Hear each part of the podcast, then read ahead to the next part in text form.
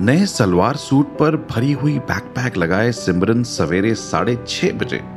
Bus stop पे अपने बस का इंतज़ार कर रही थी।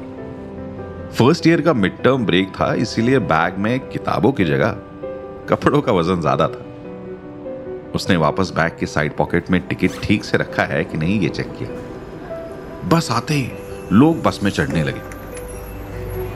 सिमरन ने भी चार धक्के लगाकर अपने लिए एक विंडो सीट जीत ही ली। जैसे ही उसने विंडो की कांच ऊपर की, सुबह की ठंडी हवा उसके चेहरे को छू कर गई। बस भरने को समय नहीं लगा। बस का इंजन जैसे ही शुरू हुआ, सिमरन के अधीर चेहरे पर एक खुशी दिखी। गाँव से दूर, शहर में छह महीने कॉलेज और हॉस्टल में बिताकर सिमरन आज पहली बार घर वापस जा रही थी।